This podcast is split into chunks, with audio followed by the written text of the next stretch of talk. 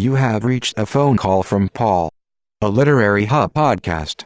To hear more, visit lithub.com.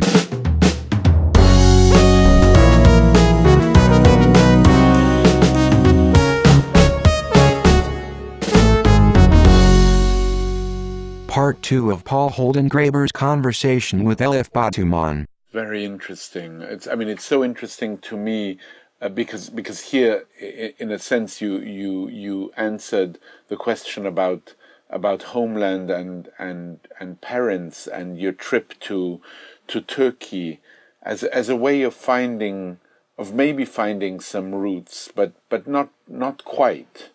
Yeah, what I found was a, that also was a rude awakening, which came a little bit earlier, which is that when I was growing up, I felt I felt foreign because I, you know I was going to school in New Jersey where I even I looked a little bit different than the other kids, and my name was definitely different and had to be explained to everyone, and I was just you know different in various ways, and I, I felt a little bit foreign, and I had it in my head that oh the reason that I'm foreign is because I'm partly Turkish and the, you know the way that you even that you say that that people say like oh what are you? And you say well I'm I'm Turkish I'm Turkish American. So that I thought that when I would go to Turkey I would feel more at home but instead of course I felt much less at home because it's a place where I almost never was. And just the fact that I had a name that sounded very like you know indigenous to people didn't do anything to mitigate the feeling of, you know, if anything, it, it, it exacerbated the feeling of alienation because, like now, you know, I, I speak Turkish with a slight accent, and I, I go to Starbucks sometimes and they ask for my name, and they're expecting a foreign name, and then I'm like, you know, Elif, and you know, they think I'm, they're surprised. So, you know, having a having a Turkish name is a liability both in America and for me in Turkey. And the and the question of accent, I mean, who am I to talk about it, right?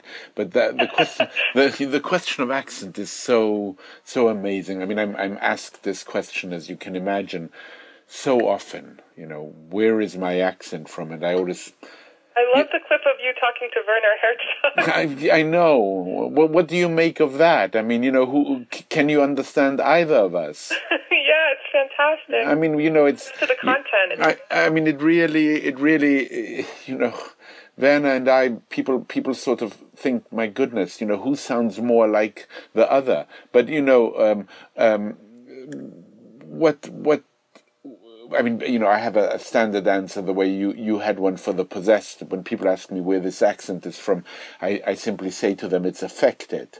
But um, you know, but but the question of the possessed, your your incredible.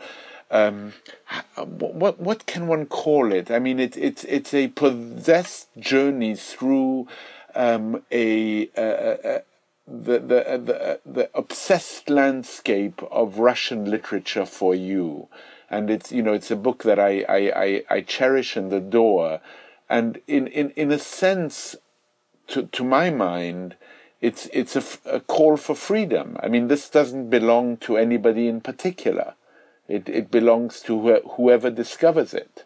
Oh, that's beautiful. Thank you for saying that. But but isn't that the case? I mean, we, you know, the the notion of home, which of course has something to do with where you're born and where your parents are from and all of that.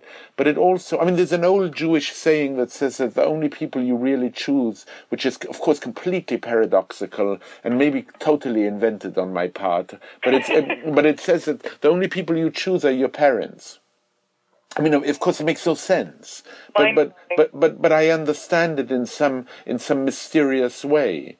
Right. we, we, we elect people, and, and of course, our parents then become, our real parents then become the subject of, of, of such controversy and so much rumination and so much analysis and so much, you know, we, we you know, both, both as parents and as being parents, when one begins to think, you know, what effect does one have? What effect did they have on us? Um, why did I, Elif, choose Russian literature. What? What? I mean, how how did that come about? Yeah. How did it come about? How did it come about? Yeah. Um. I mean, what, what, I mean, for me, um, I, I'm sorry, I'm giving you a lot of time to, to answer that question, but for me, when I had meningitis, And my father diagnosed it within seconds because he was a his only regret in life is that he never managed to study medicine fully in Vienna because he was born in 1918 and the war broke out uh, as you know in 1939 and and of course he fled just in time to spend the war years in Haiti.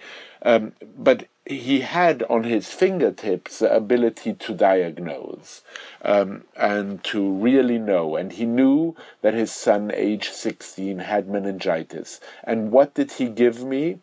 Because meningitis can make you go bananas. I mean, some people might say that meningitis had that effect on me. Well, one, one thing he gave me, and you spend a lot of time in the dark, slowly coming to light, what he gave to me was the idiot. So I think I think in a rare moment of extreme humor, he gave me the idiot to read, and that changed the course of my life. Of course, I mean, of course, not of course, but somehow reading Dostoevsky in those years meant everything. Yeah. I'm actually my uh, the novel I'm working on now is called The Idiot. Oh, really? it's a it's a semi autobiographical novel that I decided to call The Idiot.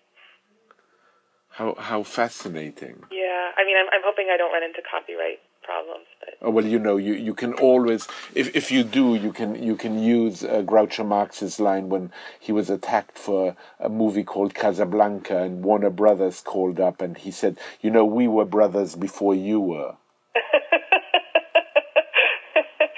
yeah, I was an idiot first. Yeah, there you there you have it. You you and Prince Myshkin were were there together. But uh, is it an interesting question to to wonder how the possessed came about? I mean, how how this. One of the things they, you know, they, um, they. Uh, I mean, I'm getting regressive as I as I talk about it. But uh, one of the things that the publisher wanted was an introduction that explains um, why Russian. And then, so I, I, I wrote that introduction, and then that turned out to then be something that had to be explained um, with this why, why the. I, I remember going to an interview um, in Australia, and, and before they said, oh, you know, are there any questions? That, are there any subjects that you particularly want to talk about or particularly don't want to talk about? And I remember saying, oh, you know, the, the one question I, I would rather not answer is why the Russians. And the interviewer um, actually started to cry. She said, I, I don't see how we can go forward with this interview without the question why the Russians. Well, I'll tell you, I'll tell you, we can go forward uh, perfectly well without ever knowing why, why the Russians. So let's let's. why?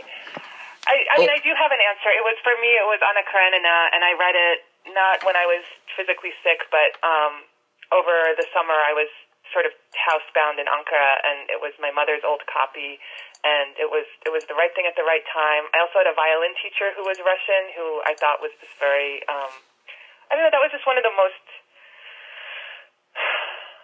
I've been thinking a lot about that actually, because school. I mean, I liked school, but I don't know that I learned that much. I feel like from those violin lessons, I learned a lot about actually about writing and about making things and about performance, and that came through this mediation of Russianness.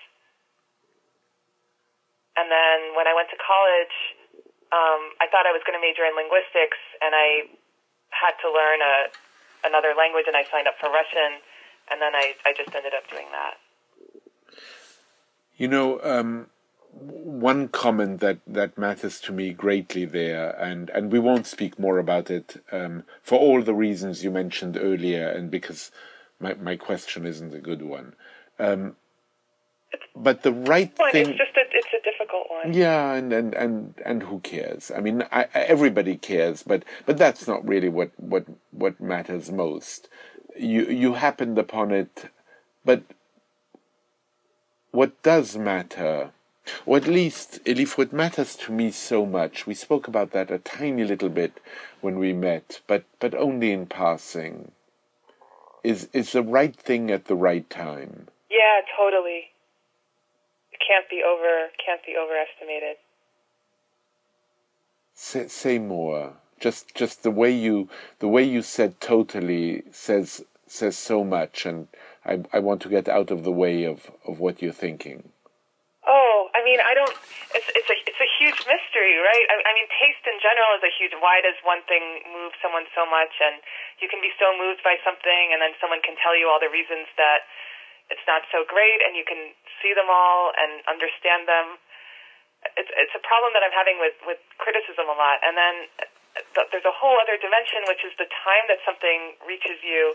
Is I mean, I think we've all had the experience of the the right thing comes to you at the wrong time and it means nothing to you and then it comes to you later and it means everything and you can't even understand what it was that you didn't see before and i don't know how it's sometimes it feels like you know a miracle that we ever find that anything ever gets through to us at all when you think of all the things that have to line up and you know it, it strikes me as as you talk about this that you're talking as much about books as you're talking about people yeah, absolutely. Absolutely. Yeah, you can just completely miss the boat with a person or a work of any kind of art. It's like there's a there's a narrative that I guess is going on in your head and when it intersects with other narratives, whether those are someone else's life or a book or a movie or, you know, even a picture or I don't know what, a funny YouTube clip, it has to there has to be some place for it to stick in the in the story that you're telling yourself, or else it just doesn't. It's like, as my my old professor would say, it's like a Christmas ornament without a tree. There's nowhere to put it. Oh, beautiful! But you know, it, it, it also for me it has to do with with sometimes simply a word. One word can strike you. That's you, true. You know, one word that someone says, or uh, obviously in my case, since I, I, I, suffer terribly from a disease called quotomania, um, you know, it, it, it, can be a quotation which just just doesn't manage to leave you, or you don't manage to, to leave it. But you know, one thing that, that I'm just well, I'm I'm fascinated by it now that I'm getting older, but I was fascinated by it even when I was younger though you might add that I was also at that point getting older, which is the, the notion, the, the relationship between taste and aging, or aging and taste. Yeah, definitely. And what and what we remain faithful to, and why, and why certain books.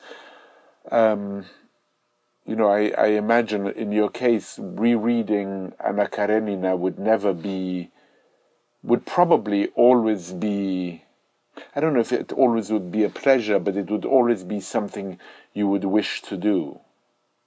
Yeah, I have read it a few times, and it, it hasn't it hasn't let me down yet. And it, it has the you know the characters who you identify with change as you get older, and you see different things, and you understand things differently, and that's that's one of the pleasures.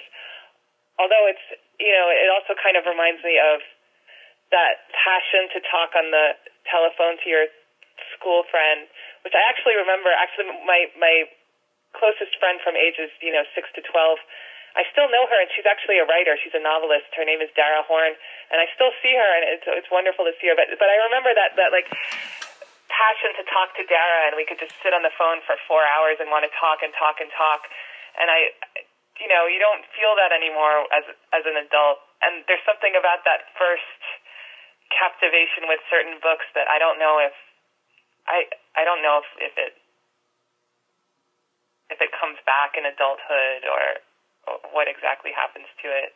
I, I feel like I still get little glimpses of it, but I don't know how much that has to do with technology or just getting older. Are, are there no no primordial experiences for you now? By by that I mean something that you feel possessed by, something that takes you that sort of. I do definitely have that reading experience, which is a wonderful thing that'll last, you know, a few days or a week, or depending on how long the book is. Where it's like I can't wait to get home and read this, whatever it is. I can't wait for the next installment. But then they, they don't tend to stay with me or you know change my reality the way that that things do when when I was younger, which I guess is good because, I mean, who could survive like that? True. Um, you know, I, I often I, I told you earlier on that I, I, I, suffer from this disease, but there there is a line in Kierkegaard which I adore. Maybe it came from the meningitis. Maybe it did. Maybe it did. Let me just lie down now, and, and we can we can talk about it slightly more. But what I would say is, is there is this one line, Elif, which I love, um, where Kierkegaard says that the goal is to arrive at immediacy after reflection. Hmm. Immediacy after reflection. That's beautiful. Isn't it? Mm-hmm. Because, I mean, you and I probably, at least I'll speak for myself and you can chime in if you feel like it, but I, I have bitten in, in the in the Bible it's a little too too literal. It says the apple, but I've bitten the fruit. There's no doubt. Right. So uh, purity is not a given to me at any moment. But now, in, in this state of, of in this post-lapsarian state, what what can I do to to claim a territory where I feel I feel so moved? I mean, I, I, I think of you know Ben Lerner's extraordinary book, in my view, leaving the Atocha station, and I think I think to myself. Um, of that moment when in the Prado Museum he sees someone who just begins crying because they see a painting and the guards are very worried, you know, what's happening to this person. And obviously, what's happening to this person, it would seem, is that this person is touched, so touched, so deeply touched by the tears that the painting produces and of course, there's, there's some irony perhaps in, in the way Ben Ben talks about it, but still, I mean, this is what what we hope for. We hope to, if not cry, to somehow be moved so so deeply that it it sort of changes the way we we feel when we when we leave the painting or leave the work of art or leave the piece of music and i and i somehow I, I really, like yourself, I really feel that, and I'm, I really want my money back.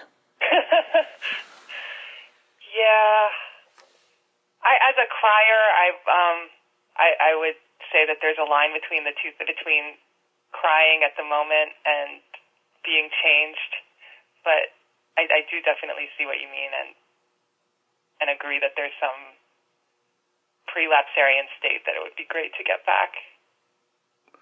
Well, let's let's hope that somehow we we we find something that that moves us so.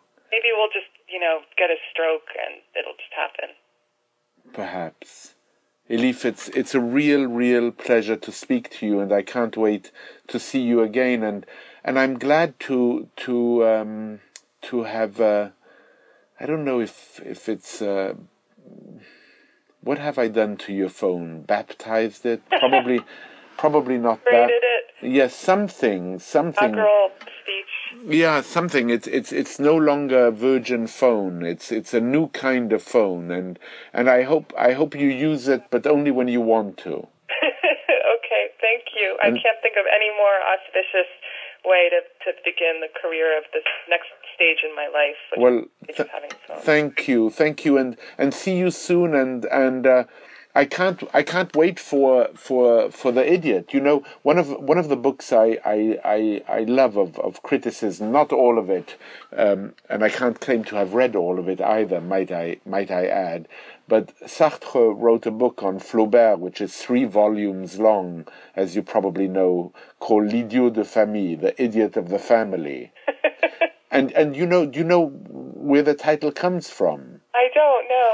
Well, Flaubert was called by his father, who was a medical doctor in Rouen, in, in, in the north um, east of France, northwest of France. He was called the idiot of the family. Oh, Flaubert wow. Gustave was because he had trouble reading. Oh wow. Well, so, that's Charles Bovary right there. Yeah, so he read so he his big problem in reading Baudelaire, uh, Flaubert's was that he read every word but couldn't make it into a sentence. Mm. Hm. It's like a Borges character. Yeah, truly, huh? Listen, all the best to you. Okay. Take good care of yourself. You too. Bye bye bye. The Other People with Brad Listi podcast is a free weekly program featuring in depth, inappropriate interviews with today's leading authors. You can hear me in conversation with everybody from George Saunders to Cheryl Strayed to Hilton Als, Susan Orlean, Roxane Gay, Jonathan Franzen, Maggie Nelson, Bret Easton Ellis, Ottessa Moshfegh, and many more. New episodes drop every Wednesday, and the entire archive is available for free. That's hundreds of conversations with great writers, uncensored. Go get it. Visit otherppl.com and follow the show on Twitter at OtherPPL.